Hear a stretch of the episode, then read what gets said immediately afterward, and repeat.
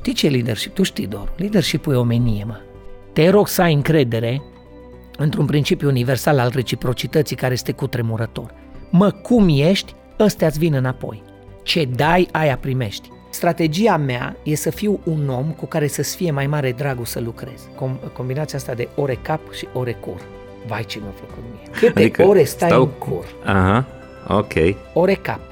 Toți oamenii care știu să muncească. Dacă am un familist care ține cel mai mult la familie și iubește copiii și vine un manager și zic un tenuș grigoraj la două. E șeful, m-aș duce să-l scot pe la mic de la grădii. Ore curs, stai aici până la 5. Man, eu am dat în valoarea lui de familist.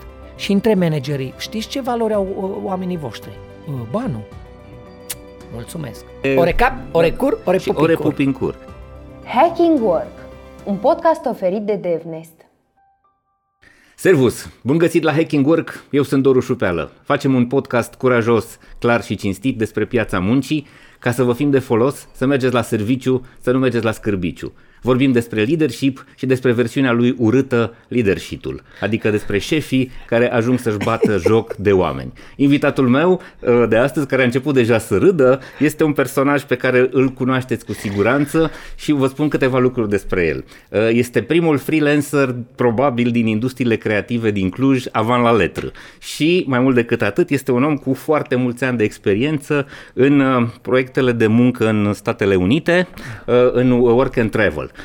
Bob Rădulescu, servus Bob, bine ai venit! Servus Doru, salutare tuturor cei care ne priviți! Welcome to Hacking Work! Okay. Now let's hack there!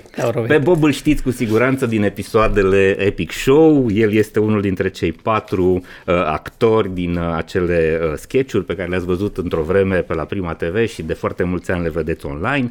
Îl mai cunoașteți din uh, ipostaza de personaj cu cămașă roșie colorată, este un uh, minoritar care apare în tot felul de uh, situații situații, Haurențiu, da? dar în afară de asta, cu siguranță foarte mulți dintre voi îl știți de la petrecerile organizațiilor voastre, de la evenimentele voastre, îl știți din inițiativele umanitare din Cluj, pentru că tot ce se întâmplă în Cluj bun legat de generozitate, de inițiative, de uh, nu știu, de responsabilitate socială, în general, în general nu se leagă, întrerup, se leagă te rog, Bob. Deci, Bob, avem foarte multe Atâta lucruri de, de vorbit. bine ai zis, vă mulțumim, a fost hacking work, deci vă rog. să închidem. A, a fost super, mă, domn, mersi Ok, frumos. bun. Bob, hai să vedem de unde începem. Începem așa.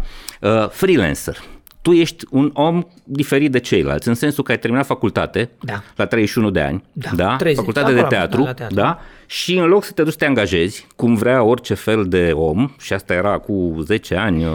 Am terminat în 2008, ai dreptate, ah, era cu 14 ani, 14 ani. deci am fost generația 2004-2008 și am terminat, ca să-ți răspund la întrebare, am terminat în vremea în care se întâmpla prima criză economică. O decizie aia, excelentă să da. rămâi freelancer atunci. Da, da. Colegii lumea... mei, toți bieții de fiind de aceeași generație, trebuie să înceapă să bată pe la ușile teatrelor. Uh-huh. Când ai 22 de ani și bați la ușile teatrelor, ai răbdare. Când ai 29, 30, nu mai ai răbdare de bătut la ușă. Și ca să nu mor de foame, m-am apucat să muncesc în paralel. Uh-huh. Și uite așa, freelancerul a fost de fapt o forțat. soluție forțat. Mulțumesc. Să știi, Doru, că poate dacă nu era criza economică, băteam la ușă, dădeam, nu eram chiar varză, deci mă descurcam, intram într-un teatru. Ceva de rol de ăsta de dus, vă prindeai și tu. halebardier șapte, cum se spune Așa. în teatru, al șaptele om din spate cu halebarda. Prindeam un rol, dar mie că gura asta mare nu m-ar fi ținut mult acolo. Asta e într-adevăr. Că... Deci până la urmă destinos din start, bă, hai să mai stricăm uh, gestiunile în teatre, hai să-l punem pe Bob direct freelancer, că de unul singur se descurcă. și să am devenit freelancer că nu aveai ce să faci. Iar freelancing-ul eu cred că, adică multă lume face freelancing, dar oficial ești freelancer când îți faci o firmă, tati, și te-a pus să plătești taxe și impozite la stat. Uh-huh. Că degeaba actorii toți să angajați ai teatrelor și de ce să-ți faci firmă dacă tu ești bugetar și ești bine? Dar freelancing a fost când ai făcut primul eveniment și compania ai fost atât de drăguț. Cum să-ți plătim cei 100 de lei? Și am zis cash, să-ți faci firmă. Uh-huh. Și ai devenit antreprenor. Și am devenit antreprenor. Ok. Bun. Um, în paralel, sau înainte de asta, ai fost foarte mulți ani, șapte ani la rând, uh, cu Work and Travel. 99-2006. Ok. Cea asta... mai bună perioadă de job ca și construcție, ca și bază din viața mea. Uh-huh. Nu există invitație pe care o primesc de la studenți, ăstea sunt cele mai faine și onorante, studenții și elevii, când te cheamă să te elevii te cheamă, studenții te cheamă să te duci să vorbești la ei. La fiecare îi întreb, cel puțin o dată, ați auzit de work and travel? Da. Vreți să vă duceți? Unii au auzit, unii nici nu. Și următorul lucru, vă implor, duceți-vă. Vă urcați în avion, zburați în America, patru luni băgați și după aia când veniți acasă, o să vedeți altfel viața. Deci mie mi-a plăcut atât de mult și mi-a fost atât de bine încât m-am dus 99, 2000, 2001, atacurile m-au prins acolo. Uh-huh. 11 septembrie. Ca aia, toată lumea ține minte unde ai fost la aselenizare, în funcție da, da, da. sau la aselenizare sau la Revoluție sau la uh, 11 septembrie. 2002, 2003, 2004 am început uh, teatru, că înainte de teatru am uh-huh. făcut altceva și m-am dus încă 2 ani. Vacanțele din anul 1, anul 2, anul 2, anul 3, de la teatru m-am dus acolo. Ce te-a învățat experiența asta în America? În state? Uh-huh. Leadership versus leadership. Ah, ok. Ce înseamnă Ai, asta? Înseamnă că am avut lideri în aceeași companie în care lucrau 1200 de angajați, unii șefi de departamente erau șefi de departamente, câțiva erau lideri. Uh-huh. Am avut manager, am avut boss și am avut lider. Și scârbos? Cu siguranță ai avut și scârbos. Am avut și scârbos, dar să știi că ei având mai multă experiență, îi vezi. Pe scârbos îl vezi și în România, și în America, și în China, și în Africa de Sud. Scârbosul e scârbos ca om. Uh-huh. Scârbosul boss e numai o, o extensie a caracteristicii umane.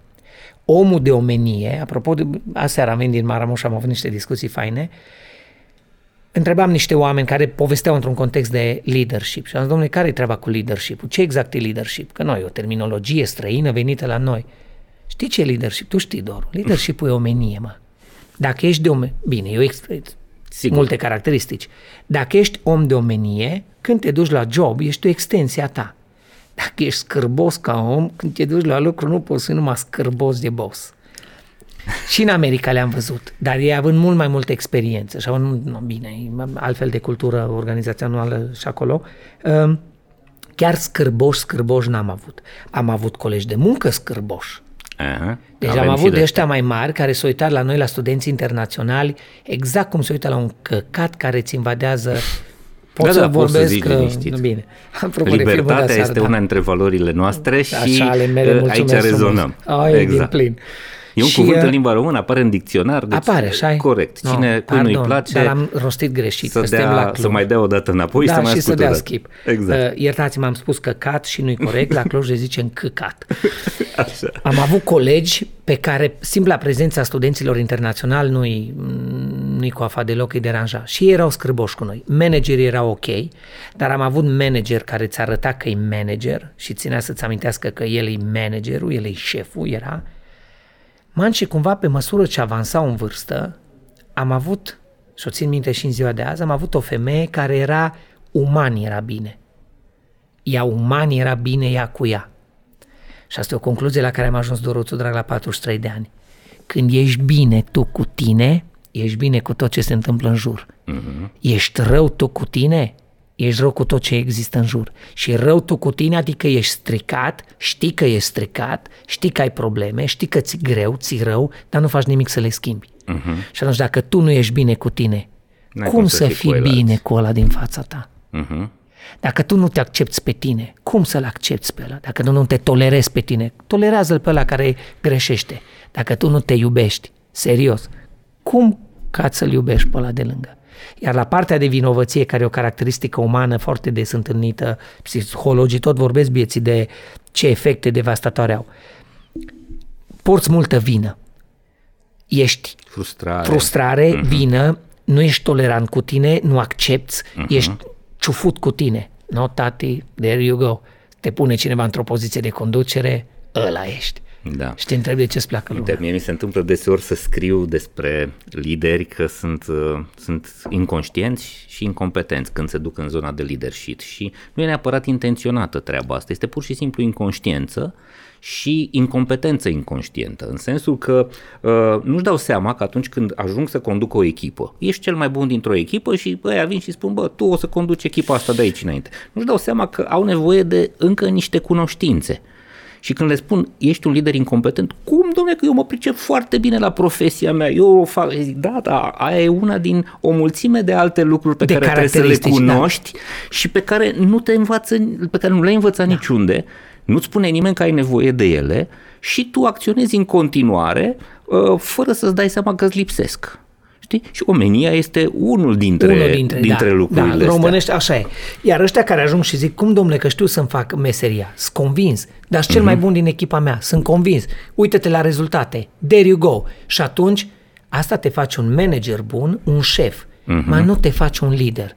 Și adică cum nu mă faci un lider? Și nici măcar Acolo- manager bun, nu? Pentru că, uite, ce nu înțeleg ei este că înainte de a deveni lider de echipă, făceai 100% profesia ta și te ocupai de uh, pătrățica ta. După ce devii lider de echipă, o parte din muncă îți faci în continuare pătrățica asta unde ai expertiză, dar în rest ești mama răniților, ești servitorul celorlalți, te ocupi să-i organizezi pe ei, să le spui ce au de făcut. Ce frumos ai zis, ești servitorul o, bine ar celorlalți. fi să înțelegi Cui, asta. Cum te duci tu la 9 din 10 uh, manager din ziua de azi să le zici în momentul în care o primiți biroul la Mhm. uh-huh. chis dos aranjat și cu secretară și cu tot, din clipa aia voi deveniți uh, Servitorii uh, servitorul celorlalți. celorlalți. Aiurea.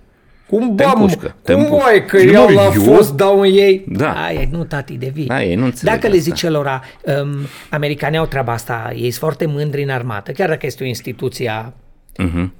Intrăm cu uh, agheu să vă duce în democrație, Da. dar ei în America treaba de lider o au când ăia mai mari în rang, se întâmplă de foarte multe ori și au exemplele astea de cutremură la Corazon, liderul, adevărații captain și sergeants ăia tot, se asigură că toți soldații mănâncă și ei mănâncă la final. Uh-huh. Știi, Da, da, da, nu, evident. convins că știi povestile, eu le-am auzit cel puțin odată. Adevărat, el e, nu, cumva el e și conducătorul, Exact. Că aici am avut, de când eram, de mai de mult puneam în balanță care e păstorul și care e ciobanul. Ciobanul Mhm. descrie turma, el e primul ciobanul. Păstorul, el e ultimul. Și am tot văzut comparații de asta. No, liderul cumva să fiu și primul, dar să fiu și ultimul. Să fiu mama răniților și la toate astea, dacă se întâmplă o chestie mișto în companie, toată lui, bă, e echipa, dacă am buxat-o și am... E la mine. E la mine. Arată tu om în ziua de azi care vine să zică excuse me, my bad. Îmi pare rău, am greșit, hai să vedem cum o reparăm. Știi care e șmecheria? De cele mai multe ori în corporații, în organizațiile mari, oamenii s-ar putea să aibă disponibilitatea asta să recunoască, însă uh, sistemul, mecanismul, cultura, uh, rețeta grupului mare îi face să se abțină pentru că se pun în pericol. Au sentimentul ăsta, ar recunoaște, dar recunoașterea asta a vinovăției, sau mă rog, a, a, a unei erori, îi transformă în victimă sigură și atunci se tem de asta și marșează și se duc în cultura asta a, a, a învingătorilor, a mușchilor, da? unde nu mai uh, își pierd domenia, își pierd O pierd. credibilitatea. Tu știi că am văzut în America. Uh-huh. Am văzut în America, în compania în care lucram, după mulți ani mi-am dat seama, existau două tipuri de superior, de manageri. Era ăla care îți vâna greșelile, bă, era I'm so sorry, Ryan, you cannot see this. May God... mm. Era un tip, era un tip Ryan. Man, fusese toată viața persecutat de manager care îi vânau greșelile. Nu erau lider, nu. Uh-huh. De boși care îi vânau greșelile. Erau ăia care vin la lucru să uită. Ce faci? Stai? De ce? Treaba ți făcută? Uh-huh. Și te terorizau. Mă, și când cineva, când unul de la mai mare l-a văzut, bă, ăsta seamănă cu mine și l-a luat cu el, Doru, umbla, era, era cumva, nu era managerul meu, dar era șef într-o echipă de asta.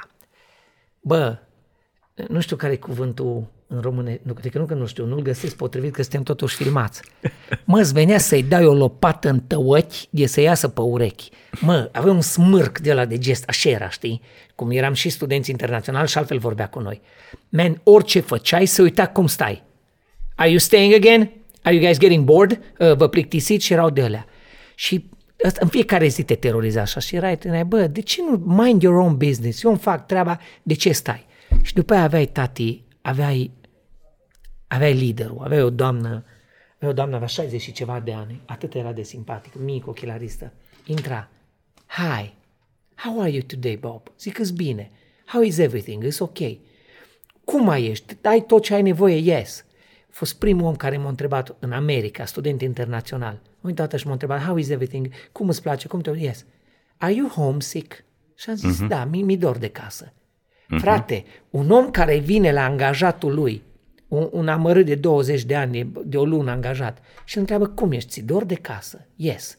Versus ăla, Are you guys staying again? Your t-shirt is not right. Vezi că nu e ok. Să stați așa, fiți mai ălea, știi, vâna greșeli. Uh-huh. Acum 20 de ani nu știam ce e leadership-ul și leadership-ul. Leadership-ul de la tine știu. Dar la 43 de ani îți zic cum stă omul la tine în companie.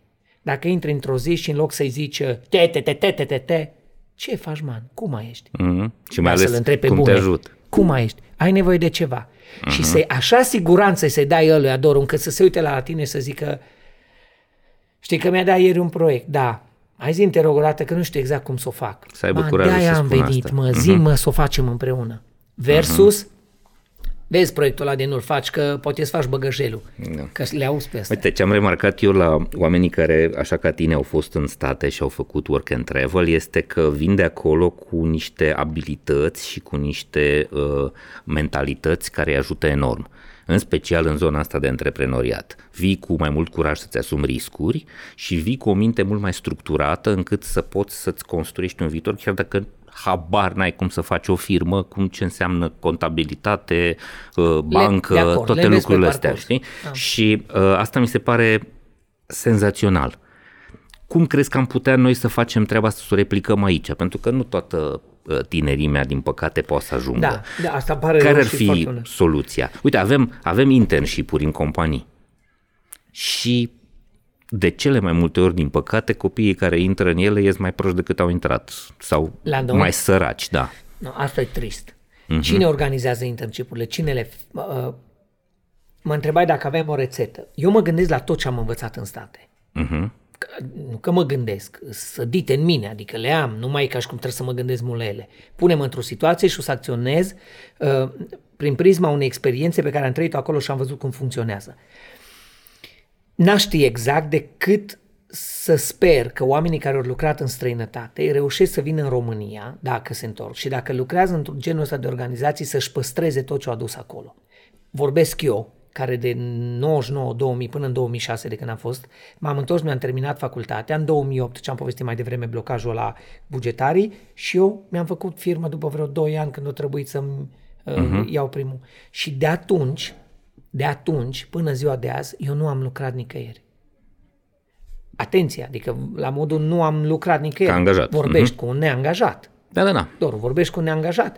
Că și, din punctul și de vedere... foarte mulți ani în da, direcția asta. Din punct uh-huh. de vedere al, contabil, al sistemului românesc, dacă eu mă duc acum să aplic pentru, la școala copilului pentru bursă socială, eu, Bob Rădulescu, dacă te uiți, domnule, dar omul e neangajat. Uh-huh. Acest parazit este neangajat. Exact. Aduce vreun leu în casă, gen el, Bob Rădulescu, angajat? Nu. Uh-huh. Atunci trebuie să-i dăm copilului 100 de lei bursă socială. Stau și mă gândesc, domnule, dar nu-i corect. Să, nici, nici nu îmi trebuie bursa socială, dar nu-i corect să o iau. Pentru că eu lucrez, muncesc, prestez. Dar uite-te că din 2006, de când m-am întors până în 2022, în anii ăștia, eu am lucrat, am fost one-man show sau am lucrat în contexte de colaborare cu oameni cu care pe perioada proiectului respectiv am împărtășit niște chestii. Eu am venit cu tot ce știu eu și le-am pus pe masă și recunosc sincer și deschis, fără modestie, că uh-huh. sunt mhm. cel mai bun în ce fac, pentru că de 16 ani le fac cum știu mai bine, sau de 14 de când am terminat facultatea. Am lucrat cu oameni care nu aveau competențe, am lucrat cu oameni care nu erau la nivelul la care trebuiau să fie, am lucrat cu amatori, am lucrat cu diletanți crunt, dar am încercat pe perioada proiectului și a evenimentului să o scoatem la capăt onorabil. Iar eu, în perioada aia, că a fost un eveniment de o zi, că a fost un corporate job, că a fost un team building de trei zile, că a fost un proiect de o săptămână, Doru, eu dacă veneam din America cu atitudinea acelui Ryan pe care îl țin minte, și de, pentru că eu știu cât de mult te frustra și cât de mult îl înjurai. Uh-huh. Și ca să nu-mi țiuie urechile de la atâtea înjurături, eu am venit cu atitudinea lui Lana a acelei doamne de care uh-huh. tot am povestit. Și eu dacă mă duc într-un proiect și văd că ăla e un pic mai varză, îl întreb, man, tot ok, hai că o să fie bine, zic din experiență că o să fie bine, cu ce te ajut? Și foarte greu se lasă oamenii, știi, să zică, nu, nu, că mă descurc. Mai știu cât e descurc, dar acum stau degeaba, dacă te pot ajuta, atâta pot să fac. Doar o atâta pot să fac, să uh-huh. vin să-mi arăt disponibilitatea. Se întâmplă ok, într-un eveniment, eu îmi fac treaba, dar depind de ce se ce, din jurul meu. Uh-huh. Caz concret. Mă duc la un eveniment, trebuie să vorbesc în fața 4-500 de oameni. Am expertiză de ani de zile în vorbit. Știu ce urmează să livrez, știu tot. Dar mă urc pe o scenă și mă uit la tehnic. La tehnic am doi băieți de 20 de ani care mm, ori venit acolo pe care o adus cineva, nu știu. Am unul la sunet și te asiguri că cu oamenii ești ok. Pentru ca oamenii respectivi să-ți dea voce și să te vadă. Uh-huh. Prin natura jobului meu am învățat că toată lumea de la tehnic este atât de importantă că eu să fiu pe scenă să mă aud să mă văd. Exact. Că dacă mă duc uh, uh, cu fosul sculat că cine se oșur pe scenă și mă uit la băieții de 20 de ani și bă, care ce nu știți tot, mă te trezești pe scenă că bărâi, cărâi, țiuie boxele, n-ai lumină, nu te vezi, nu te auzi. Și când te dai jos o să zic că, man, ai fost inutil de bun, că nu te-am auzit, nu te-am văzut. și atunci te uiți la și te întorci la Alex de 20 de ani și zici, ce faci cu ai? Nu știu, șeful, n-a mers. Dar dacă mă duc și zic, mă băieți, hai să facem să iasă bine. O să zic că Da. băieții, bă, nu e căcat ăsta, hai că-i dau voce ok. Știi cum te învață ăstea, să fii Hai să ne întoarcem la freelancing. Hai, freelancing. Uh, fii atent, actor. Nu, cu acte în ordine. da, nu ai niciun fel de livrabil material. Da, când ești freelancer în software, faci niște software, le trimiți lor un modul, un ceva. Când ești freelancer pictor, dai o pictură, o sculptură, un ceva. Tu nu ai o chestie materială de vândut. Da? Să poți să faci freelancing într-o chestie atât de volatilă, De efemeră, vorbă, o trecut, o plecat. uh înseamnă odată să ai foarte mult curaj, doi la mână să ai o strategie. Vrei să Na, zic? Da, care e asta? Pentru că, uite, sunt foarte mulți oameni care ar vrea să facă asta. De ce spun asta? Generația asta care vine acum, z- uh, zeții și copiii tăi, alfa, da, copilul, uh, fata ta, cu nepoții noștri, uh, ei vor vrea să lucreze, sau nu că vor vrea, vor fi puși să lucreze în contextul uh, unei noi uh, lumi în industrii creative. Fără să folosești creativitate, ești mort. Dacă faci doar lucruri repetitive, o să o facă robotul mai bine ca tine. Dacă faci doar execuție, o să o facă niște platforme, niște softuri mai bine ca tine, o să fii inutil. Îmi place, tu știi că ieri am avut discuția Și asta trebuie fără să-i, să știi. Trebuie să-i ajutăm pe copiii ăștia să înțeleagă cum să, ce fel de strategie să adopte, astfel încât să facă din mintea lor și sufletul lor să facă valoare economică. Now watch this. Yeah. Tu știi povestea. Știi povestea cu Arnold în America, cu replica. Ok. Dar zi eu că oamenii se uită. Da, aveam două Arnold ani. fiind eram- Schwarzenegger. Arnold fiind Schwarzenegger, nu al, al Da. da. Palma. Uh, în contextul ăla de work and travel, lucrând într-o stațiune în care veneau foarte multe celebrități, pentru cei care știți povestea, dați un pic skip înainte, cei care nu rămâneți. Um, am avut ocazia să-l servesc timp de o săptămână pe Arnold, care are și în ziua de azi casă în nordul stațiunii, proprietate acolo foarte ok și omul vara, în vara aia în care am nimerit să fiu, uh, o venit la resort, o patinat timp de o săptămână, o venit în fiecare zi în patinoar cu copiii, cu nevasta, patinau, a fost cel mai mare șoc fizic al vieții mele la 20 de ani, plecat din România să te trezești că se deschide într-o zi o ușă pe care ți intrau, ți ieșeau clienți în fiecare zi și ți intră Arnold Schwarzenegger în tricou, în pantaloni scurți, cu copiii după el, cu nevasta, cu bona, cu tot. Am, de dacă nu mă sprijineam de, de scola, mă lăsau picioarele fizic și e firesc, că a fost prea mult de, uh-huh. de digerat dintr-o dată. Uh, în prima zi n-am putut numai șocat, mut, mut, să-i servesc să tot, de-abia am putut să zic hello, how are you și om, omul era foarte chill. În a doua zi, aruncându-și un ochi pe insigna pe care o purtam, am văzut că scria acolo Bob Rădulescu, Transylvania sau România, dar știu că m-a întrebat, are you really from Transylvania, cum vorbește el? Uh-huh. Yes. I'm from Austria. Zic, știu. Do you know Hagi and Nadia? Yes, mă, nu, adică da, da, nu. Nadia is my friend și a început să-mi zică de Nadia Comune. Zic, super tare.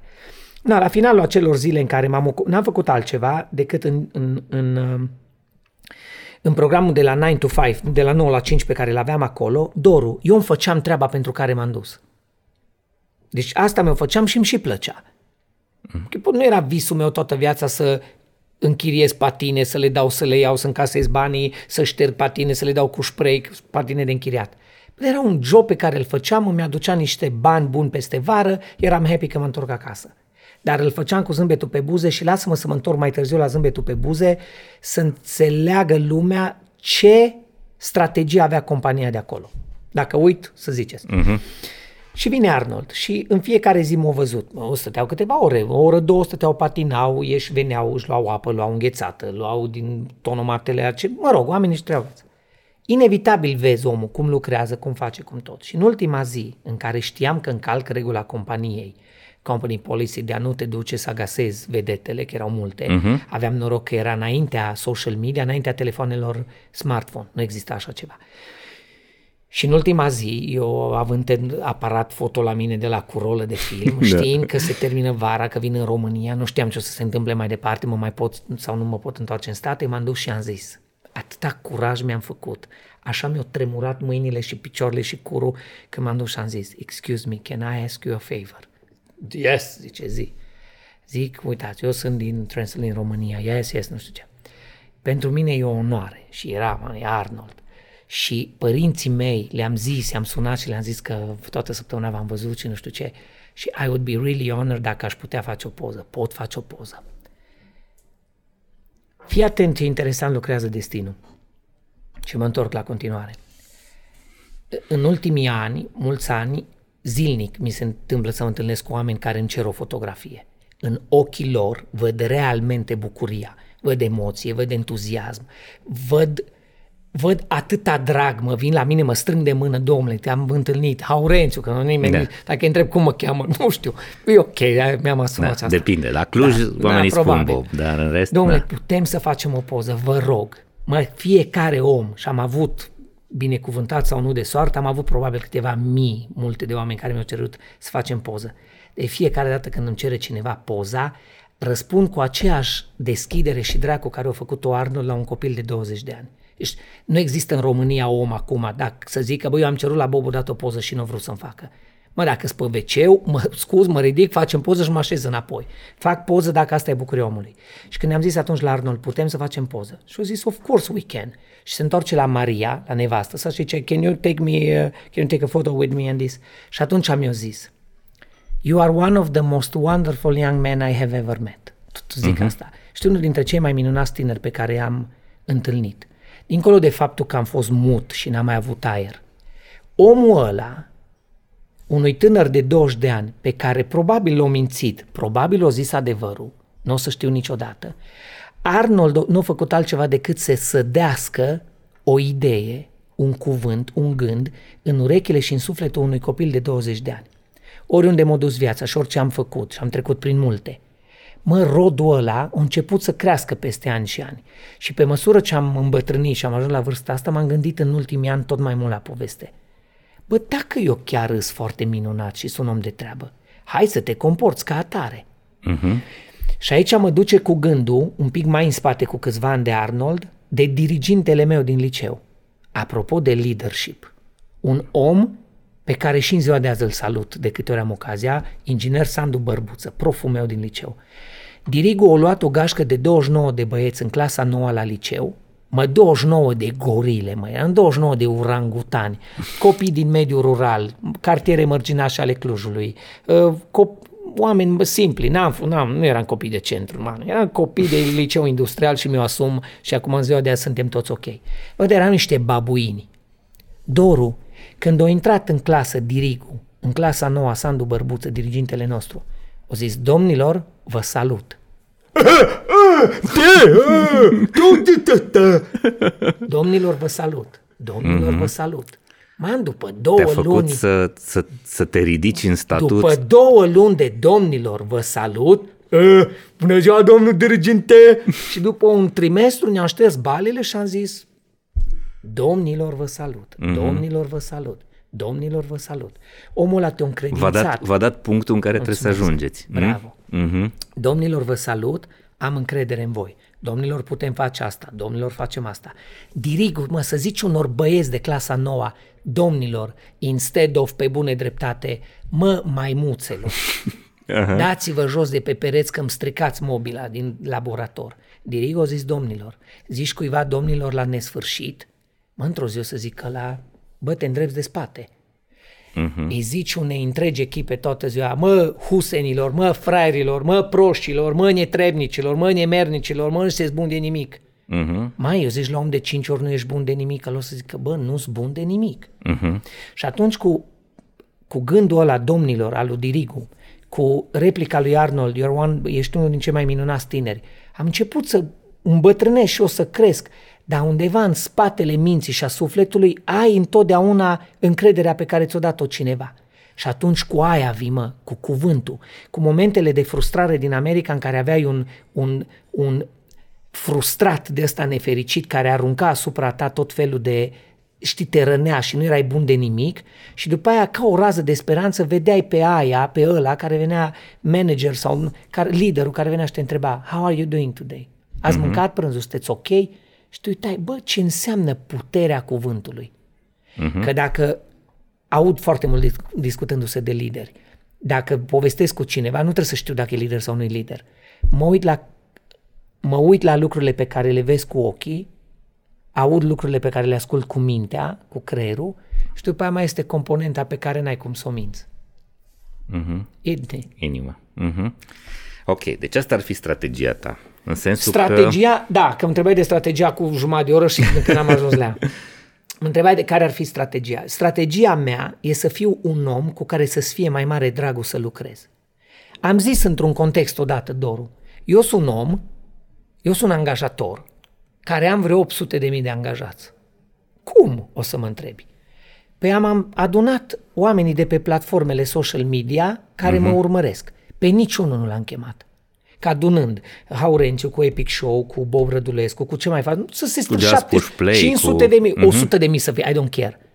Sunt 100 de mii sau 500 de mii de oameni pe care eu, Bob, la niciunul nu i-am zis, vă rog, haideți, dați like și subscribe.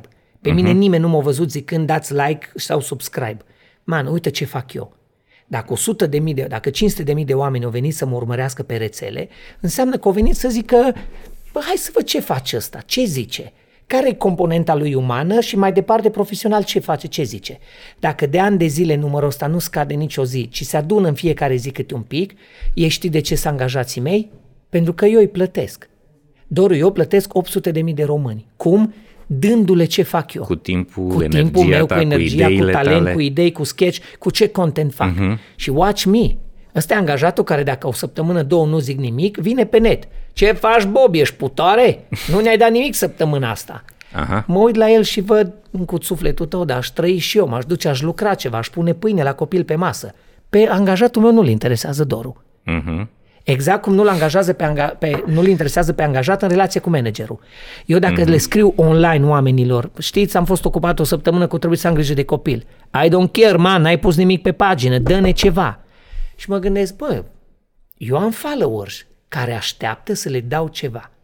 Și dacă felul meu de a fi e o reciprocitate, asta aș vrea să înțeleagă oricine, nu mă interesează în ce fel de nu mă interesează în ce, ce crezi. profesie, ce rol nu, are. Da. Nu ce rol ai, mm-hmm. în ce crezi. Că ce ești educație ai. Da, da, da. ateu, mm-hmm. creștin, divinitate, spiritualitate. I do not care.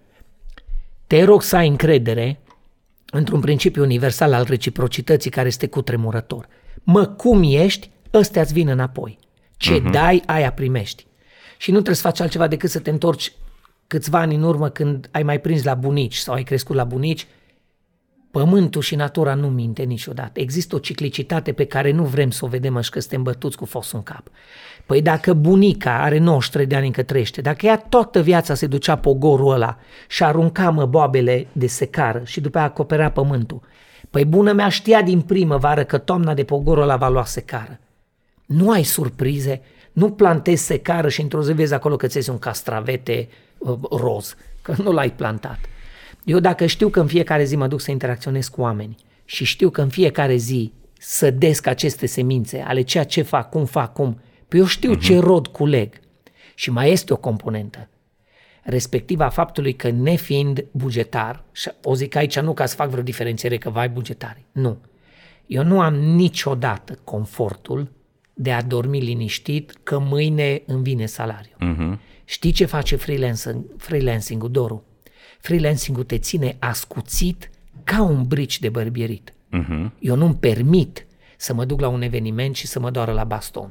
vorbind românește. Sigur că nu. Eu nu-mi permit. Că s-ar putea ca după aia să nu, mai, să nu mai fi chemat. Eu nu mai sunt chemat. Uh-huh. Eu dacă odată am dat un gard la un eveniment, poate să aibă șapte oameni, 70, 700, cât am avut săptămâna asta.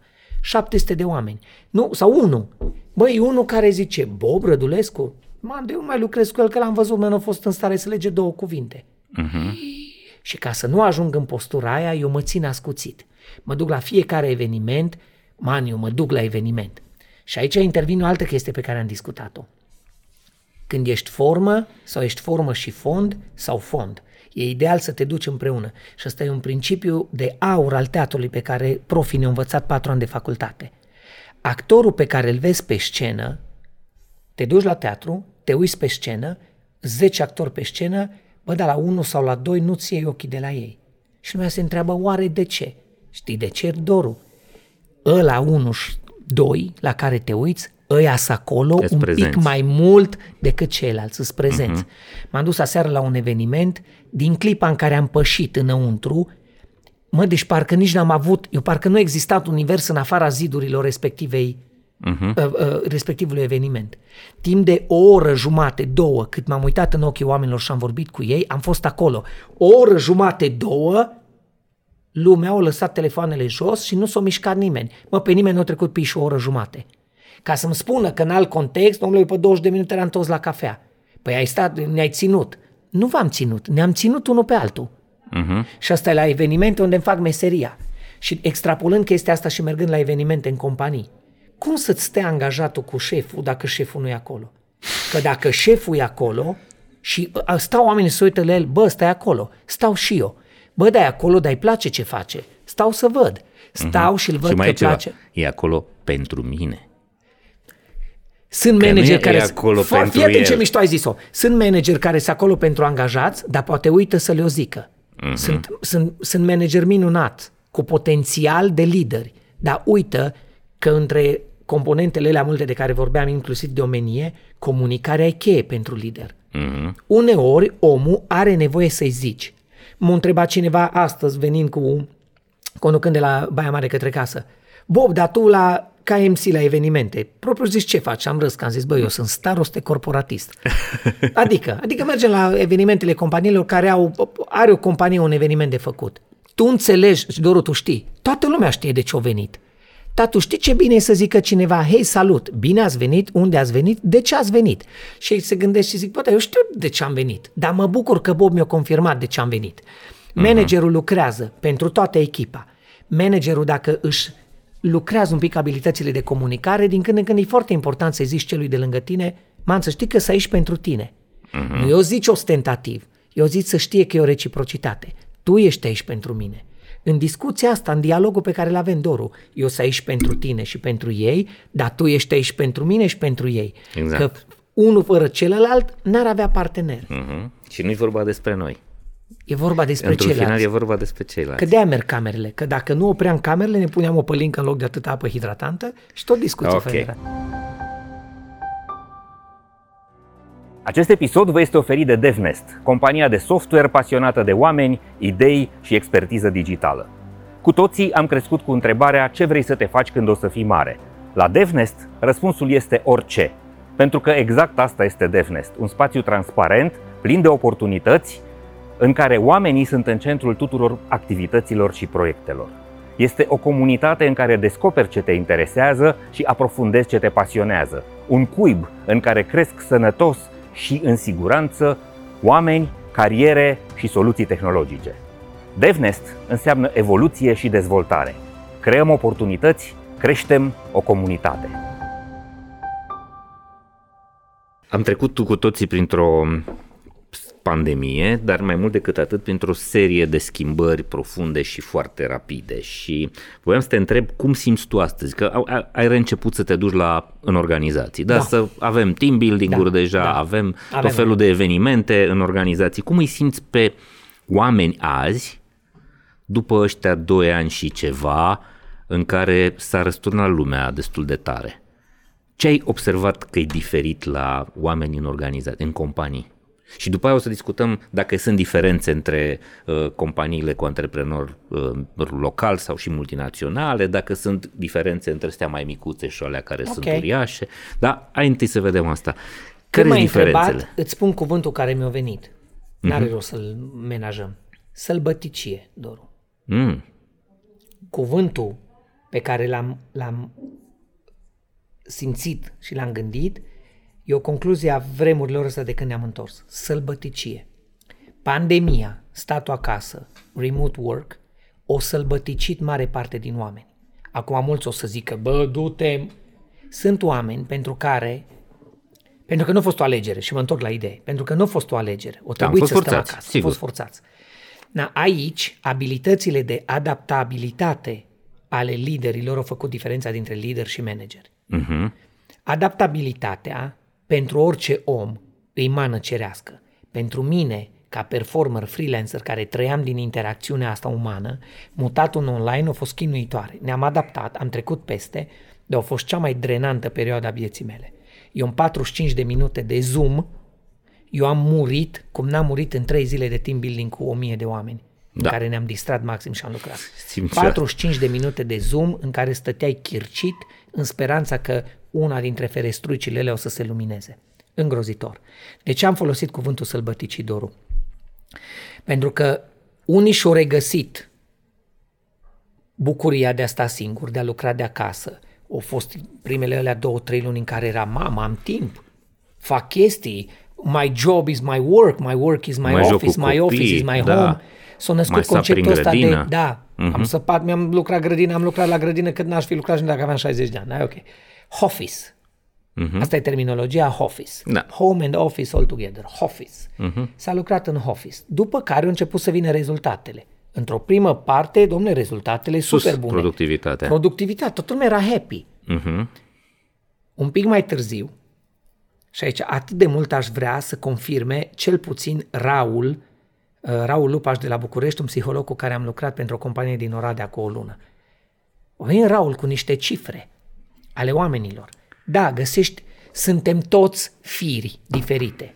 Ai anxioși și sociali, ai timizii, ai introvertiții, ai extrovertiții. Dar bottom line, ca și construcție, suntem animale sociale.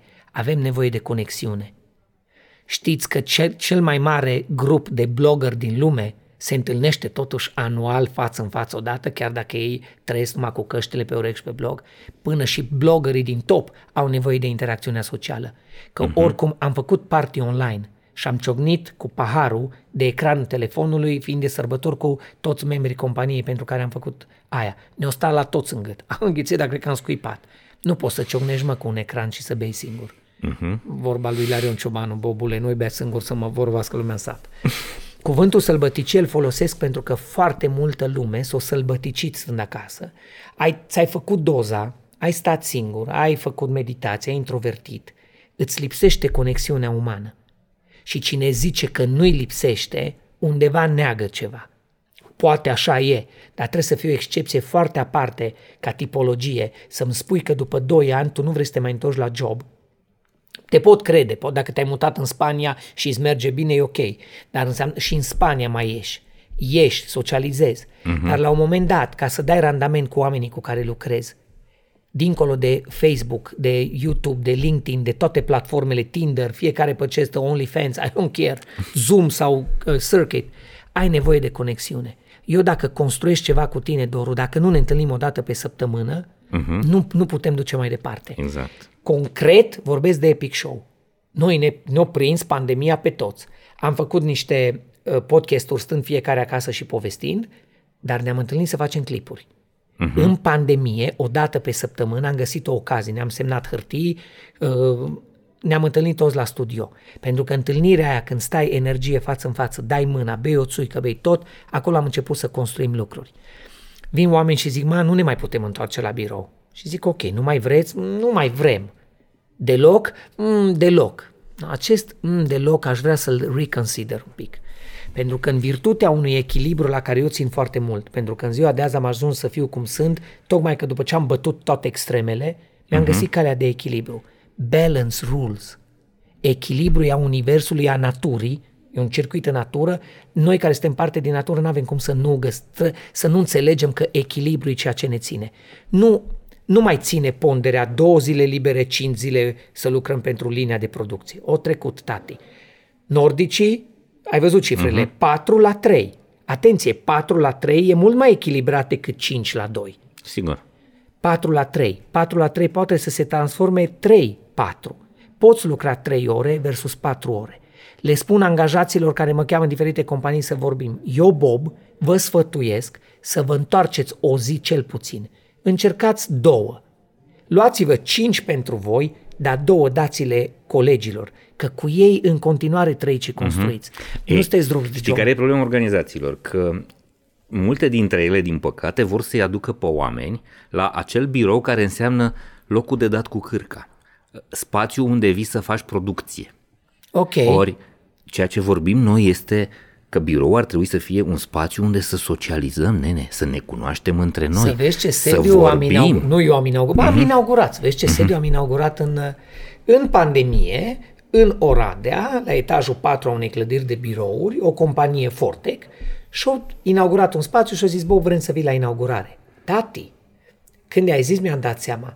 Deci este o, mă, nu vreau să zic hală, că atâta de fain aranjată de numai. Uh-huh. Dar țin, mie mi-a fost mai mare dragul să stau să povestesc cu ei.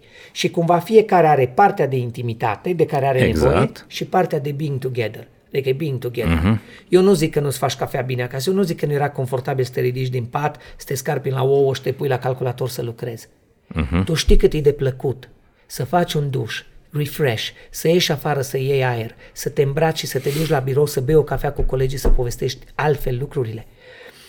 Iar când ai zis de companiile care vor să vină să îi aducă pe oameni, companiile trebuie să schimbe foarte clar uh, uh, punctul de vedere. Că altfel Sigur. nu, supravi... nu, n-ai, nu vor n-ai- veni oamenii, Nu, E sigur. un război a la lung asta cu jobul. Da. E o luptă a la lung. Asta trebuie să conștientizezi că într-o zi te saturi și ca să Mhm. nu te saturi trebuie să ții treaba asta cu un scop.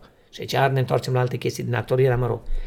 Acum mulți ani am auzit contextul de com- combinația asta de ore cap și ore cur. Vai ce mi-a plăcut mie. Ore cap. Ore cap și ore cur. Ah, ok. Bugetul. Ce înseamnă asta? Bugetarii Ia României. să- Aha. Ore cur. Câte adică ore stai stau... în cur? Aha. Ok. Ore cap. Toți oamenii care știu să muncească. Câte ore Ore îți folosești capul? ore cap. Pe mine dacă mă pui, eu sunt, am săptămâni în care lucrez 80 de ore, am săptămâni în care lucrez o oră. Mhm. Uh-huh. E foarte probabil în săptămâna cu o oră să aduc mai mulți bani în casă decât în săptămâna cu 80 de ore. I don't care, eu îmi fac orarul. Asta e freelancing-ul. Riscul că mâine trebuie să lucrez. De astăzi prestez ascuțit ca un brici. Dar dacă mă duc la un job care mi-asigură un pic de confort, să știi că în confortul facultății mi-amintesc când aia patru ani de facultă, când mi-a fost foame, frig, când mi-a fost greu și am fost chinuit seara la 10, am făcut cele mai bune producții. Când eram giftuiți de parizer, pită și iaurt, ne culcam. Când uh-huh. ești confortabil, nu crezi. Da. Nu prea ai preț. Deci îți trebuie un pic de echilibru și în asta. Eu care sunt destulat, îmi place să mă chinui câteodată că prestez mai bine chinuit. Revenind la ore cap și ore cur. Bugetarii României, mulți din Bun, ei, să nu nu-i băgăm toți, pe toți Doamne în găleata ferește, aia, am da, zis. sunt și nu, bugetari bugetarii, care nu, sunt lucră. bugetarii, de, Există bugetarii care excepții, bagă. da. Mă uit la, învă, mă, mă uit la profi, mă Învățători, uit la învățători, mă uit la medici medici. uneori, Eu asta zic, mă uit la niște oameni cu care interacționez și pe care îi vezi cât trag și cât bagă. Și, bagă. și după aia avem eternele uh, labo, uh, ateli, uh, birouri, divizii, secretariate unde trebuie să lucreze... Campionatul național de micro, de, Da, de ăsta, de ăștia. uh, MS, uh, cum se cheamă? Soliter, mă. Soliter. Da, așa, campionatul național de unde soliter. fiecare, fiecare gagica, fiecărui loază atârnache, atârnător la un serviciu de Exact. sub bani, eu la ăștia mă refer englezii bugetari, mă și acolo, nu fac nimic. Dar vor avea întotdeauna un tătuc uh, epoletat care le zice, e la 8 ești aici, la 4 te duci. Ălea ore cur. Ăia se duc de la 8 la 4 acolo, Doru, nu fac nimic. da, da. Îi plătim, link hârtii și le duc. Eternele clipuri pe care le tot fac comedianții Da, da, da. ca să pună oglinda statului. Ăla e ore cur. Ore cap și mulți lideri buni îs ore cap. Trebuie să facem chestia asta. De cât timp e nevoie? Tu, într-adevăr, ești plătit pe o, e o chestie. Liderul bun e ăla care vine și vede, nu la duc la 8, că ăsta nu-i, uh, nu-i buhă de dimineață, adică nu vine la 8. Eu pot să-i arăt că am mușchiul mai mare și să-i zic, vezi că te dau afară dacă nu vii la 8, mie la 8 ești aici. La cât vrei să vii, man? Man, îți vin la 11 până la 12 gata. Sigur, sigur. Ăla e ore cap. Ăla mi-a venit la 11, o oră mi-a lucrat cu cap până la 12 și mă și mi-a asigurat productivitate. și eu pot să fiu prost și să zic foarte fain, până la 4 ia linge tu niște timbre și fă câteva cafele. Și el zice, nu, man, de la 12 la 4 mă duc să mă dau cu bicicleta. Și acolo intervine cât ești de prost să-l ții acolo sau cât îl lași. Sigur că eu am zis-o foarte simplu, există un milion mm. de nuanțe la afirmația asta. Dar nu neglijez niciodată ore cap și ore cur. Iar eu am experimentat în America. Și că tot ai zis de asta, am, cred că avem și uh, o altă categorie pentru partide și pentru uh, anumite instituții, ore pupi în cur. E, asta A? nu știam. Pache, ce da, bună! Cred că e... Ore cap, ore cur, ore pupi ore în cur. pupi în cur. Da. Ore cap, Bun. ore cur, Hai ore să ne pupi în întoarcem la observațiile tale. Ce organizații ți se par mai vii astăzi? Că ai, ai fost, sunt convins, ai fost acum în perioada asta și în corporații. Am văzut, ai fost și la Electric Castle, la un festival făcut de o organizație da. mare înainte de Electric Castle. Deci ai văzut și companii foarte mari, ai văzut și software, ai văzut și uh, poate uh, alte industrii. Altceva, da, ai fost acum la Suceava la niște antreprenori locali. Mai ce mișto da? oameni. Uh, unde ți se pare că mai vii organizații? E o diferență în, în categoriile astea sau Da. pur și simplu e o chestie Da. de, uh, de organizație și de cultura ei? Nu prea contează dacă e multinațională, locală. Atât ai de și- greu, contează. Uh-huh. Multinaționalele vin cu un manual foarte bine pus la punct. Știm. Mhm, Ok.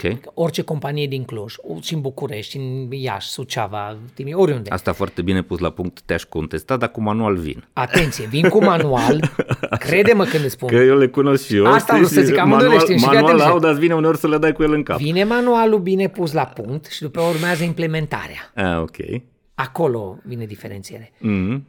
În toată scara aia ierarhică, de jos până sus, replica românească până la Dumnezeu te mănâncă sfinții, e foarte bună oglinda ce se întâmplă în organizațiile mari. În organizațiile foarte mari, man, top managementul pierde legătura cu Totalmente. Înțelegi? Da, E distanța prea mare. Uh-huh. E distanța prea mare. Și companiile sănătoase sunt companiile în care top managerul își găsește timp, își face timp, își găsește sau își face, depinde de perspectiva lui, își face timp să țină tot, timp, să țină tot timpul contactul cu oamenii. Uh-huh. Ma, poate unii sunt atât de importanți de nu reușesc să o facă. Pot înțelege că ești mega ocupat și sub tine mai ai divizii care se ocupă, uh-huh. nu știi? Liderul, despre liderii buni, tu știi mai bine decât mine, dar au flușo, că vizionari. Că liderul bun e vizionar. Nu-i El musai. trebuie să stea să... Eu sunt- printre alte caracteristici, sunt vizionar. absolut Eu cred că, Convins că nu-i neapărat nevoie. Uite, vezi, mie mi se pare că avea o viziune foarte mișto. Uh-huh. Avea o viziune. Dar oricât de, ai fi de vizionar, Nu e neapărat să o ai tu, e important să transmiți o viziune. Nu-i musai să fie a ta. Aia e șmecheria. Nu, ai vezi, o viziune asta pe e. care o reușești să o Trebuie transmiți. ai. Dacă o transmiți, ești lider pentru toată lumea. Dacă mm-hmm. nu ești lider numai pentru tine. Stai Exact. și te gândești, mă, eu am o idee cum să colonizăm Marte. Da, ai zis-o cuiva? Nu. Păi și restul, de ce tot pleacă angajații? Exact. Și aici vine partea de comunicare. Eu mă tot întorc la partea de comunicare, pe care nu o stăpânesc. Dar în fiecare zi învăț un pic mai mult și cred că cel mai mult eu în viața asta mea, de la nevastă mea am învățat comunicare. Honestly. Când ne-am cunoscut și ne-am luat împreună ca și cuplu, eu știam să vorbesc, ea știa să asculte. Dar ea știa de fapt să comunice. Și eu am pornit la drum acum foarte mulți ani știind să vorbesc. Nevastă m-am învățat să comunic. Din nou am văzut abilitățile de lider la lider, unde am întâlnit lideri și nu mi-au zis ei că lideri. Eu m-am dus la ei. Nu au zis ei, Bob, nu vii un pic să vorbesc cu tine să mă cunoști. Nu, tati, m-am dus și l-am întrebat, tu cine ești? Eu, Ionica, Ionica, cu ce te ocup, că îmi place de tine. Eu m-am dus la lideri. La lider te duci tu să întrebi, să vezi cum fac. Și liderii comunică cu tine. Deci managementul care e foarte îndepărtat de oameni nu are cum să comunice. Man, nu pot să comunici. Comunica, și asta o fac când mă mai duc și vorbesc de actorie și de tehnici și la companii. Uh-huh. La comunicare, primul lucru e relația. Ok, sunt diferite perspective și cum o faci și tehnicalități și ascultatul. Mm-hmm, ce important e să asculți, nume pe bune, ascultă. Ce cea mai devreme cu actorul care e acolo. Liderii buni care comunică cu oamenii lor, pe bune comunică, se duc acolo și stabilesc o relație cu ei. Comunicând înseamnă că ăia, ălora le e mai mare dragul să zică chestii punând tot în oglindă cu companiile din România care au probleme, cum să-și deschidă tinerii de aflați de șase luni, 8 luni, un an, cum să-și deschidă sufletul către tine, că ei nu fac rațional, ei o fac emoțional. Ei simt să-ți zică ceva sau simt că Ai, nu Tu zic vorbesc cu nimica. peretele. Uh-huh. Ori vorbesc cu peretele, ori am mai vorbit și nu s-a rezolvat nimic, ori până la tine, ca și cum ai cere audiență la boc. Nimeni nu primește audiență la boc. Da. Pentru că nu... Știi Pentru că, că nimeni toată nu... audiența e a lui. Nu, a, mișto asta. Nu, în Cluj nu primește audiență la boc. Știți de ce, Da. nu? Vorbesc serios, am cerut. În ce problemă? În urbanism. Dar avem o... Deci nu primește audiență la boc pentru că până la boc ei trebuie să te rezolve cei care sunt responsabili pe urbanism. Uh-huh. Și termin la viceprimar, la oricare, dar la boc nu ajungi. Pentru că dacă ajungi la boc, fii atent, cineva nu și-a făcut treaba. Uh-huh. Înțelegi? Și în companie, ăla tânăr ar vrea să vorbească cu CEO. Eu sunt convins că dacă ești CEO mișto, e foarte ușor să ajungi la tine. Sigur. Dacă nu, dacă te blindezi cu armate întregi de uh, de, ăștia, Paznici. de paznici, Gatekeepers. nu aj- gatekeepers nu ajunge nimeni la tine. Uh-huh. Și atunci la micu, dacă faci tu un gest de mărinimie, s-o zis ție Simon Sinek, bă, trebuie să vorbești cu angajatul și tu te duci și zici, spuneți-mi ce pot face pentru voi. Tu le zici, dar ea știu, stai tati, că am mai încercat să Da, da, vorbesc da, cu da. tine și nu Să vezi merge. ce mi-o iau eu Că dacă aia încep de la să spun. hașerista, ce mi-o iau dacă încep să spun. Exact. Cum naiba să lucrezi într-o companie la, că nu mai ai 14 ani în care ți era frică că te ceartă, că știi, proful, dirigul, venea acasă să dropea mama urechile pe bună dreptate. Uh-huh. Am 43 de ani. Eu dacă la 43 de ani, eu Bob, îmi este frică în orice context să mă duc să-i zic cuiva ceva, este o, e o problemă fundamentală în relația mea cu respectiva chestie. Mm-hmm. Când ți frică să-i zici cuiva ceva că ce o să zică, man, ceva e Mai e situația aia când eu am pățit-o, am fost în organizații unde șefii mei voiau să se, venea, venea șeful mare, venea șeful suprem și voiau să se asigure de două lucruri. Ori că am atât de multă treabă încât nu o să fiu prezent la întâlnirea aia, sau dacă se nimerea să fiu acolo, veneau să mă roage foarte frumos să nu pun niște întrebări sau să nu pun pe masă niște teme, că, uh, știi, e, s-ar putea să-l deranjez pe domnul. Și zic, păi ăsta e scopul. Scopul e să deranjăm ca să provocăm niște progres, nu? Ei, și, în general, acești gatekeepers asta fac. Țin presiunea jos și nu-și dau seama că o să le puște țevile. Dar, întorcându-ne, Tradu, unde simți... tradu, tradu pușcatul de țevi. Pe cum? Îți Pușcă pleacă oameni, oamenii. fug oamenii, da. Uh, nu neapărat, sau fac exact ceea ce se întâmplă acum. Uh, uh, quiet quitting. Sunt, eu le-am spus acum un an când am scris despre asta, quiet quitting are vreo trei luni, dar eu am Serios? spus, sunt, este demisie morală. Oamenii ăia și-au dat deja demisia, dar stau în continuare și ți-au banii. În sensul că noi Ei ne nu mai facem, ies acolo. Da, ei să facă lucră, Noi ne facem că... și bă, dacă tu te faci că mă asculți, dacă tu te faci că te interesează de mine, nu stai să vezi cum o fac eu că mă interesează de tine companie. Și dacă poți să te fentezi, te voi fenta. Dacă pot să mă facă lucru și să nu lucru, asta o să fac. Dacă mă uit la șefii mei și văd că ei se fac că mă ascultă, nu, nu mă încet. Și eu mă că fac pot să că vă și eu. vorbesc. Exact asta se Asta e întâmplă. oglinda, Deci nu Doru. că pleacă. Mai rău e când îți rămân, știi, exact chestia aia cu uh, contabilul care vorbea cu director. Ce facem dacă noi investim în ei să învețe uh, meserie și după aia pleacă? Și directorul înțelept zice, bă, dar ce facem dacă nu investim, îți proști și rămân. Oh, Știi? superb asta. Păi, da. sigur, aia, e- asta Shit. e problema. Că, Fuck. Da, Ding! da, ei îți rămân, aia e baiul. Că nu ți-au că plecat, pleacă. Mm, s-ar putea să fie un pic mai bine când îți pleacă. Îți că rămân că poate trebuie ți să-i se, plătești ți se în continuu, da. troznezi niște clopoței și aoleu, ce face? Înseamnă că ceva nașpa. Dar dacă nu-ți pleacă și liniște, tu rămâi cu sentimentul, cu ești șef acolo sus unde zici tu inconștient, bă, e bine la noi că nu pleacă oamenii. Na, când am apucat, uh-huh. și mai întreba chestia asta, în organizațiile mari am văzut asta. Bă, Și eu, când mă duc uh-huh. la evenimente și mă duc la tot felul de proiecte pe ei, mă, treci, prin niște, treci printr-o grămadă de etape până, uh-huh. dar la eveniment în sine îi cunosc pe toți și acolo mă pot duce să vorbesc cu fiecare fără niciun stres. Într-adevăr, mă și înțeleg, cu cât e compania mai numeroasă cu mii de angajați, sigur că are o structură ierarhică mai... Sigur. Păcat că se rup aceste legături, iar legăturile nu sunt profesionale, Doru. Sunt umane, Legăturile sunt umane, mulțumesc. sigur. Legăturile sunt umane și dacă ai 14 angajați și dacă ai 1400. Și dacă ai 80 de ani de carieră și dacă ai 5 ani de Legătura carieră. e umană. Și legăturile astea umane, de conexiune, de relație, for real, astea nu le poți prosti. O vreme le prostești, dar nu mult. Că într-o zi toată componenta umană din fiecare dintre noi stă și zice, bă, ceva nu e ocoș. Când tu îți spui ceva nu e ocoș, ai depășit de mult treaba de rațiune.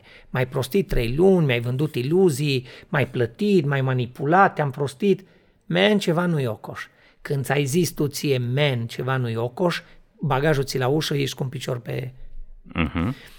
Bun, acum am văzut companiile mici. Am văzut și companii mici. Ce spuneam mai devreme? M-am întors de la, de la Suceava, unde doi tineri, familia Marco, au început în 2007 erau ca prieteni și au început doi oameni într-un apartament, o firmă de colantat și făcut invitații de nuntă. Producție materiale publicitare. Uh-huh. Am sărbătorit cu ei 15 ani, am fost la Suceava, am sărbătorit, vreo 80 de angajați. Pe Spider-ul fain pe care ne-am făcut poze, Mă, erau vreo 8 sau 9 Loguri. Nu vreau, 8 mm-hmm. sau 9 loguri. Deci 9 și o întreb produse, pe Simon, servicii, Da, business-uri. o întreb pe Mhm. Simona și pe Andrei și ăstea. Pe zice, am început cu o asta de producție publicitară, după aia în 2009 noi eram îndrăgostit de am cerut-o și după aia a început afacerea să crească. Ăla tablă, ăla ferestre, ăla închiriere auto, ăla asociație umanitară că ne-am făcut să ajutăm, ăla uh, uh, agenție imobiliară. Tati, doi oameni au crescut. Îți dai seama că și ei au o contabilă, era acolo, o fată, uh, au și ei probabil HR, dar, cum să zic eu, ei doi nu au pierdut niciodată contactul cu toți. Înțeleg, a fost un exemplu fain pentru mine. Dar dacă cineva vrea să vorbească cu șeful, și că am văzut, stând o zi cu ei și premiindu-i și distrându-ne că a fost party, de două ori sunt toți care v-a spus, bă, Andrei, asta cum? Adică șeful care mă plătește și mi drag de el și lucrez cu el, bă, vine și pune mâna cu noi. Îi bă, Andrei. Uh-huh. Dacă lucrezi la o companie de 15.000 de oameni și vrei să vorbești cu CEO, nu cred că poți să ieși, bă, Andrei, că nu-l vezi. Că poate e ocupat, că nu știu. Uh-huh. E foarte importantă conexiunea. Lumea zice, a, asta mă bucură foarte mult oamenii, bă, ce mișto ne-ai vorbit, mamă, ce ne-a plăcut, am plecat acasă, eu ai... Păi da, că am fost acolo. Eu nu am vorbit prin departamente să vă trimit mesajul scris. Uh-huh. Am venit să vă vorbesc. Rolul meu, și aici mă întorc la o întrebare de acum un ceas. Arta e foarte efemeră, teatru zboară, cu verba volant, ce rămâne? Nu fii atent ce rămâne, Doru. Știi ce m-a ambiționat pe mine? O statistică a sociologilor și a psihologilor care zic că de azi hacking work, lumea uh-huh. care e aici și ne urmărește, de azi, în 21 de zile, în 3 săptămâni, din cauza, nu datorită, din cauza volumului enorm de informații pe care le primim toți în următoarele 21 de zile, e foarte probabil să uităm între 75 și fucking 90% din informația pe care o primești la un moment dat. Sigur. Asta înseamnă că din patru cuvinte, trei se duc. Uh-huh. Rămâne unul. Ăla care rămâne, știi care e? Cuvântul care rămâne e cuvântul pe care eu l-am cumva l-am înmagazinat într-o sămânță și ți-am pus-o în ureche și în suflet, dar este cuvântul care o transmis cel mai mult emoție. Uh-huh. Mă duc la evenimente, știu că o să vorbesc cu oameni, știu că ei pleacă acasă și uită și eu totuși mă duc cu, uh, cu încredere că munca mea nu e pierdută. Nu mi-arunc, să zic așa, nu arunc semințele și uh, trei din patru pică pe asfalt. Eu am încredere în aia una care pică, că este foarte mult componentă emoțională pe care o stăpânesc pentru că vorbesc din experiență. De aia mi-e foarte greu să zic din... Și nu am uh, ascultat o dată într-un curs o chestie, am ascultat-o, am ținut-o minte, am uitat. Dar eu dacă vă zic ce am trăit în 43 de ani și mă uit în ochii tăi și ți-o zic, crede-mă că un, dacă o vorbă o ții minte, o să ții pe aia cu care rezonezi emoțional. De aia tot ce zic stă în picioare ca experiență proprie. Mm-hmm. Unii o să zică, ba, am rezonat cu Bob. Unii o să zică, man, n-am rezonat cu el. Te înțeleg. Dar uite la evenimentul de ieri, când a venit o doamnă și a zis, pot să vă îmbrățișez după faza cu poza? Zic, da. Și am luat ieri o doamnă cu soțul doi pași mai în spate, Doru. O zis, doamna, pot să vă îmbrățișez la finalul a două ore de poveste? Da. Și când m-a luat în brațe și a început să plângă. Doru, dar plângea și soțul era mam unul mai stânjenit decât altul. Ieri, ieri s-a întâmplat treaba asta, seară. Uh-huh. Și plângea și timp de un 40 de secunde o plâns în hohote până îi sutânea lacrimile. Și a zis, vă mulțumesc. Eu n-am întrebat-o, pentru ce îmi mulțumesc, doamnă? Înseamnă că ceva din ce am vorbit acolo, de componenta de femeie cu business, cu Da, da, da. S-a, ceva s-a notat s-a, undeva. s-a notat undeva. Deci dacă mi-au plecat ieri 120 de oameni și au uitat, Mhm. uh-huh. a plecat o doamnă de la evenimentul de ieri care a notat ceva în interior.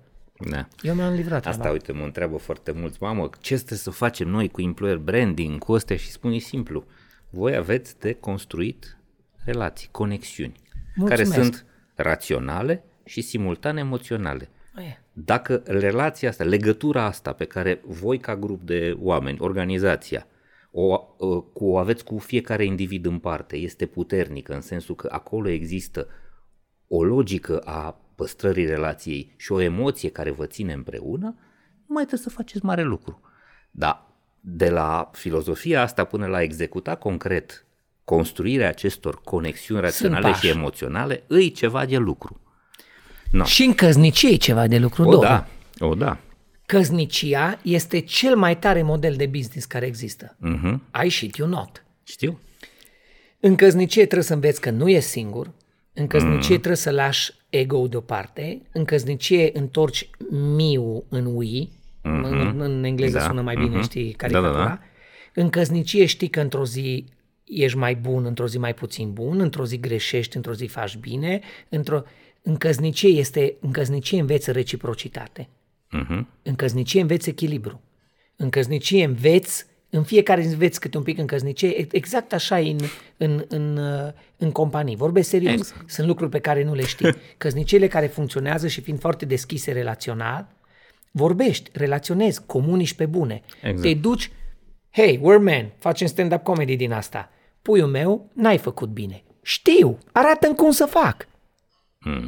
Dar mie nu mi-e frică și uh, nu, mi, nu, nu, nu-i port ură că mi-au zis că nu știu cum să fac. Nu știu cum să fac. Da. Nu suntem vorbiți, dar uite asta cu căsnicia o fac și eu în cursul meu și le spun, bă, oameni buni, Serios? ce aveți voi de There you făcut go. este asta. Să înțelegeți că cele mai multe corporații, organizații, toți folosesc conceptul de retenție. Retenție înseamnă să ne păstrăm oamenii. Asta spun ei și spun, băi, oameni buni, există o mare diferență între retenție și loialitate. Mulțumesc. Știi? E ca în căsnicie. Poți, e ca în căsnicie. Și la Vazlo există retenție în căsnicie. Exact. Da, da, da, da, da, da. Aia le spun și eu. Băi, retenție este atunci când l-ai luat acum 10 ani, Da. da, ați fost foarte inteligenți, v-ați dus la bancă, ați făcut un credit There imobiliar you go. de la pe 35 Retenție. de ani, da, ați trântit și doi puradei. Retenție. Da, și acum nu prea îți mai place de el, e cam bețiv, te cam bate, Te-ai dar... duce, dar la ușă îți dă un dar- topor de mai stai o ortură de retenție exact, în dar, gips. Dar Deci nu da, poți asta să e renunți, retenție, că e nu-i retenție. loialitate. Ești uh, Da. Liviu Dragnea, știi? Da. E, pe când loialitatea este... Loialitatea e când Bă, conduc de la ne-e atât eveniment să bine ajung acolo, odată acasă, ne-e să atât fim de bine împreună. acolo încât, da. bă, trebuie să fiu tâmpit să renunț la ea. E, organizațiile se străduie să facă retenție și le spun, bă, atâta vreme cât voi vă chinuiți să construiți niște garduri uriașe ca să nu fugă ăștia din curte, Fine, s-ar bravo. putea să fie neproductiv. Da. Voi trebuie Aia să e construiți retenție. niște conexiuni între oamenii ăia. Mă, Doru, țuc cu sufletul tău. 2022 împlinim 10 ani cu Epic Show. Aha. Băi, cea mai funcțională formă de, rete- de, de Loialitate, căsnicie, da. de loialitate. Din 2022, Tibi, Cucu, Dragu și eu și cu druidul care ne filmează. Mm-hmm. Noi tot timpul druidul e membru din echipă, Mhm. E- dar el pentru că stă în da, da, spate... e- săracul e dezavantajat. Noi de 5 ani suntem aceiași oameni. Epic Show nici nu a crescut, nici nu s-a micșorat. De 10 ani, din 2012 Mhm. de când am început. Epic Show se bazează pe relații, Exact. pe legături, Conexiunea asta. pe conexiuni, pe care comunicare. are logică, are, dar are și emoție. are emoție, are logică, are rațiune, ne certăm, ne împăcăm, ne înjurăm, ne iubim, ne scuipăm, rar, da, ca idee, ne ține împreună un scop comun și dacă m-ar chema cineva să zică, domnule, cum facem? Eu aș întreba, nu vă supărați. Aveți același scop, adică, mulțumesc. Nici nu trebuie să te duci mai mult. Ave- cu Epic Show avem același scop, atenție, avem valori diferite. Și când încep și vorbești oamenilor de valori, zic, adică cum, cât costă? da, șeful, cât costă? Da, Ai când ți-a înțeles? pus întrebarea asta, e, E fain, clar dacă mai că da, glumesc și eu. poți să te oprești. Fiecare dintre noi are alte valori. Unele sunt comune, unele sunt diferite. Dar am învățat că dacă îi respect valoarea omului de lângă mine, lucru pe care nu-l pot face decât stabilind o relație, o legătură cu el și în comunicare îl întreb, bă, Doru, care-i relație, care-i valoarea ta? Și Doru o să-mi zică, Bob, valoarea mea supremă cu care nu mă joc și pe care nu o încalc Libertate. este libertatea. Motiv pentru care toată viața mea de job cu tine nu am să alterez și nu am să atentez la libertatea ta. Îl întreb pe colegul, care e valoarea ta? Coaie, banii. Orice mm. fac, mă asigur că nu te atentez și nu te lovesc la valori, pentru că putem trece prin certuri, prin tensiuni, prin discuții, le aducem toate la numitor comun, dacă scopul îl stabilim comun, să fim ok în continuare și dacă nu ți-am lovit uh, valoarea. Dacă am un familist care ține cel mai mult la familie și iubește copiii și vine un manager și zic un te duci Grigoraș la două. Păi șeful, m-aș duce să-l scot pe la mic de la grădii. Ore curs, stai aici până la cinci. Man, eu am dat în valoarea lui de familist. Exact. Ăla în ziua a trei zice, du-te, domnule, cu compania ta de aici. Pentru mine era mai important să-mi scot copilul, să-l țin la piept în siguranță, după care mă întorceam și îți făceam programul de-i săreau capacele. Dar pentru că ai lovit în valoarea mea de familist și m-ai trimis să mă duc uh, să stau să-ți bat la taste, să nu-mi iau copilul, Toyota.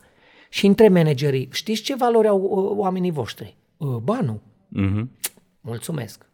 Da. Acum, Lăsați. asta este. Bob, noi am putea să vorbim... Doamne, cred că Doru, hai să 22 de ajunge. zile. Hai să facem vedem. altul pe Hai scoalte. Să, să facem altul. Da, uite așa, ca să încheiem. Mă, Te-am ce rugat să te am- gândești ce la o am mai carte. aici? Îți prize, nu? Stai să pun un pic de apă. Um, o carte. Ah. Ți-am zis să te gândești la o carte uh, despre care vrei să vorbești. Nu contează că te-a inspirat, Mă, nu te-a Doru. inspirat. Mhm. Uh, mă întreabă lumea, uh, Bob, ai film preferat? Am foarte multe filme pe care Mhm. le urmăresc cu drag și îmi plac, dar am rămas la 16 ani la Parfum de femeie. Filmul a apărut în 1993 cu Al Pacino și cu uh, asta cu tinerelul. Și povestea pe mine, eram un tânăr de 16 ani care am văzut povestea acestui Mentor, da. Da. Este un mentor. Este un mentor care în acel weekend lung de Thanksgiving Day îl trece pe uh, Charlie, pe băiatul Charlie Sims, m- erou din film, prin aventura vieții care îl transformă, care îl transformă pe Charlie. Exact. Am citit și cartea, uh, în original e tipul, chestia se întâmplă în Italia, that's life, nu nu am niciun stres, dar altceva vreau să zic, am rămas cu filmul Scent of a Woman ca fiind like pasiune, pasiune. De atunci am mai văzut o grămadă de filme faine. Dar dacă mă întrebi, mă duc la parfum de femeie. Numai în facultate, cărțile, bibliografie obligatorie ca actor, dramaturgia universală, rusă, uh-huh. degeaba.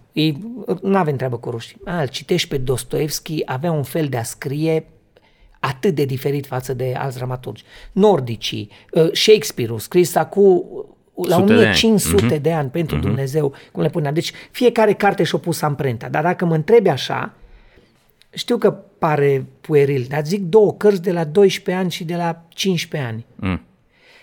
Nu știu câtă lume știe, în- când aveam eu 12 ani, am găsit în ceva formă de bibliotecă o carte de zice Fred Jeg, capitanul. Ok. Hear me, Howard, nu știu ce, Fred Jeg, capitanul. Un port mizer din perioada interbelică, undeva în nordul Africii, un tip bogat face switch cu un șmecheraj de ăsta de port. Uh-huh. Și fiecare trăiește viața celuilalt, o confuzie. Înainte de social media puteau să trăiască da. confuzia. Ăla, șmecherașul, ia rolul prințului, se urcă pe vapor, începe aventura și el ține un jurnal. Cartea este povestea și la tot a treia pagină ai pagină de jurnal. Este scris greșit pentru că el, șmecherașul, nu avea Școală. școală. Mm-hmm. Doru, eu am stat seri întregi acasă citind din Frecge Capitanul, râzând în hohote de scrisul greșit a ăluia care trăia aventurile alea. Poate ar trebui să mă la psiholog să întreb de ce carte așa pus amprenta asupra mea și nu Biblia pentru cei mici. Dar Da. da. uite că nu. Și ailaltă, la care m-am gândit acum, acum citesc as we speak, am pe noptieră uh, viața lui uh, Robin Williams. Uh-huh. Uh, a lui Robin Williams, care a Actorului. murit, actorul, uh-huh. nu Robbie uh-huh. Williams, uh, știi, Cântăreț. autobio- au- autobiografia. Uh, la pagina 7 din copilăria lui, am stat și m-am gândit, well, când ești așa, nu-i de mirare că ai încercat să pui zâmbet pe buzele tuturor, dar de fapt să-l pui pe al tău, uh-huh. de fapt tu fiind într-o profundă, într-o profundă Depresie. depresie, depresie netratată. Uh-huh. La începutul cărții e mișto. Când aveam vreo 16 ani, răsfoiesc prin biblioteca clasică, simplă a părinților, oameni simpli, cu bibliotecile astea de apartament, de casă pe care le aveam cu toți. BPT-ul, Biblioteca pentru toți, niște cărți mai de astea de ți le băga pe gât statul și niște cărți de prin alte părți. Și găsesc această carte care se numește Bruta, Ok. I know, scrisă de Guy Descartes, cum ar fi Guy de Maupassant, dar e Guy Descartes, așa-l cheamă. E o poveste foarte mișto, un tip cu triplu handicap, orb, surd, mut, chestie care există în termen medical, dar ce că este foarte rară, un tip născut cu o completă invaliditate, tri-invaliditate. Deci gândește-te în ce beznă trăiește personajul acestei cărți, e mut, e surd și e Orb. orb. Mhm. Nu ca înțelegeți, știu Da. că e un exercițiu de imaginație imposibil. Trești într-o beznă, dar tu existi fizic. Mănânci, faci caca și trești.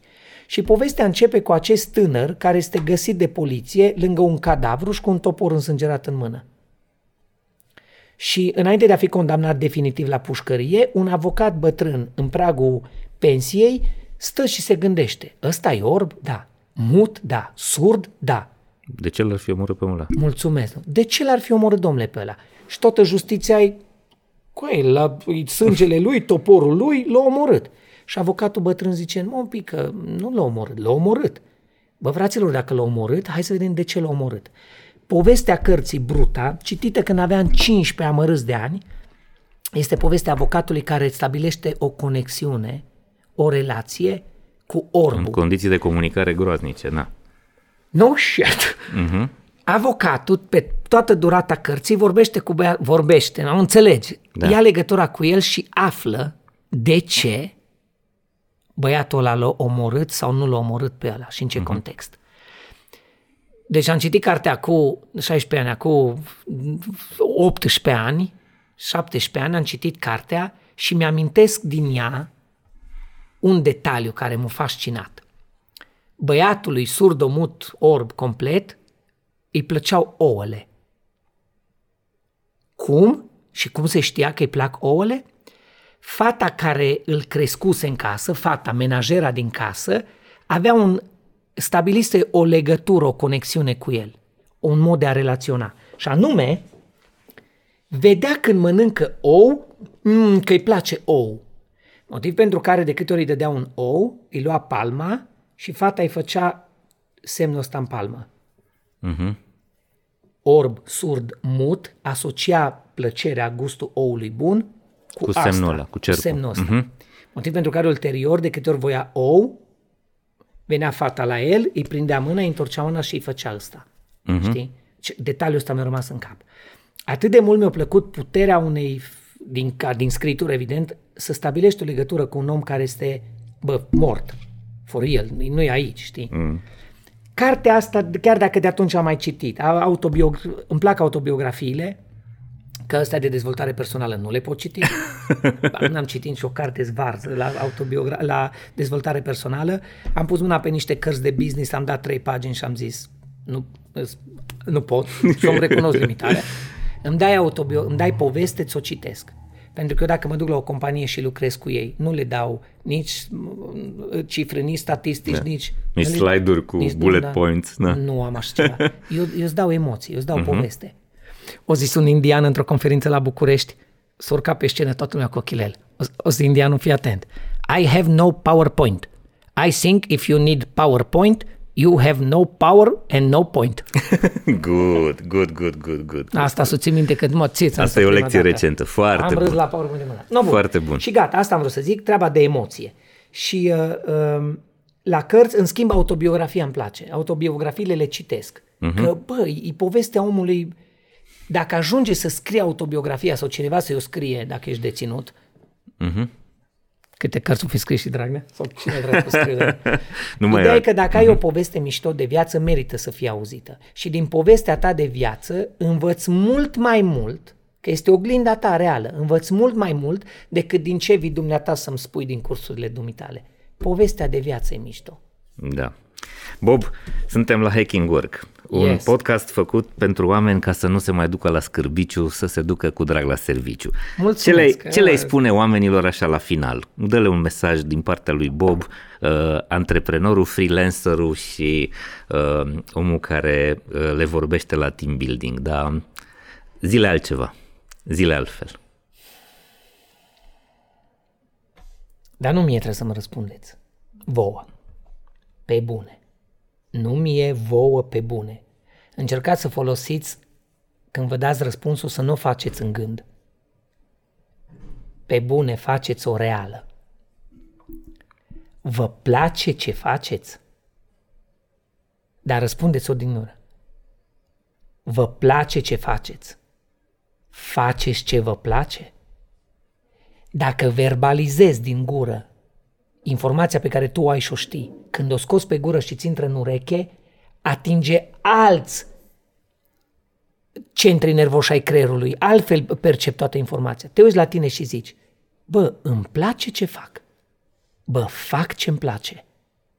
Din întrebarea asta, depinde cum o întorci, tu poți să-ți dai răspuns. Sincer, poți să fii singur când o faci. Stai la duș, stai închis, stai unde vrei. Bă, îmi place ce fac, da. Fac ce îmi place. Din întrebările astea, oricum o întorci, tu trebuie să-ți dai răspunsul cinstit corect.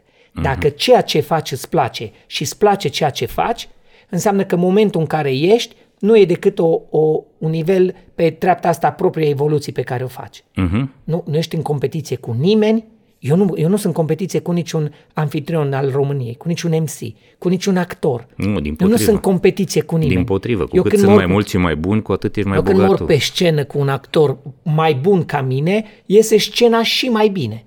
Mm-hmm. Deci nu sunt competiție cu el, eu sunt competiție cu mine. Dacă faci ce-ți place și îți place ce faci, înseamnă că ești pe drumul bun. Dacă îți răspunzi sincer la întrebarea, bă, îți place ce faci? Mă, nu prea. Schimbă. Uh-huh. Nu este altă filozofie mai mult de atâta. Faci ce-ți place? Nu. Schimbă. Îți place ce faci, ce muncești? Nu. Schimbă. Da. Bob, Punct. Mulțumesc tare mult. Eu mulțumesc A fost o două. discuție Serios. foarte bună. Dragilor, sunt convins că există cel puțin trei oameni către care puteți să trimiteți acest episod și care credeți, sunteți voi siguri că o să se bucure de el. Vă mulțumesc tare mult că ne scrieți și că ne urmăriți, că ne spuneți ce facem bine și mai ales ce nu facem bine și că ne ajutați să ducem acest proiect mai departe, urmărindu-ne și susținându-ne. Până la următoarea noastră întâlnire vreau să vă urez să aveți foarte mult spor, inclusiv spor la treabă și să ne vedem sănătoși, voioși și mintoși la un episod nou. Salut! Servus! Ascultă episoadele Hacking Work pe YouTube, Spotify și celelalte platforme de streaming. Abonează-te acum!